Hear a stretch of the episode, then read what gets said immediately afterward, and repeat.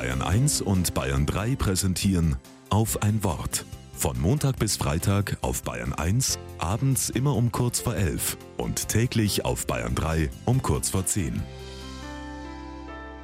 Mit Dietmar Rebmann.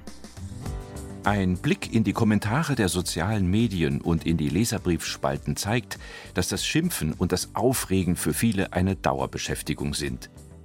Es hat ja jeder so seine Lieblingsthemen. Straßenverkehr, Steuerpolitik, die Klimadebatte und die Energiewende. Die ganzen Aufregerthemen bleiben lange in der allgemeinen Aufmerksamkeit, weil sie erst erledigt sein werden, wenn die Probleme dahinter bewältigt sind. Ich glaube, deshalb ist es zurzeit besonders wichtig, dass man sich selbst stärker vor zu viel Aufregung schützt, indem man sich auch wieder abregt. Zu viel Ärger ist ungesund. Eine schnelle Abregmethode ist die Verzögerung. Dreimal tief durchatmen, dann bis zehn zählen und sich dabei überlegen, ob sich das Aufregen wirklich lohnt. Amerikanische Psychologen haben festgestellt, dass sich negative Gefühle schnell auflösen, wenn ich für andere ein Gebet spreche oder ihnen Gutes wünsche.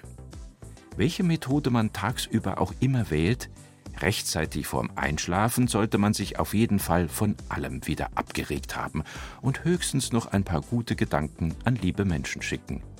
Oder ein Dankgebet zum Himmel senden, etwa so Gott, ich sehe die Probleme auf dieser Welt, aber ich weiß, dass ich nicht für alles verantwortlich bin. Ich überlasse es dir in deiner Weisheit, uns Menschen zu etwas Gutem zu führen.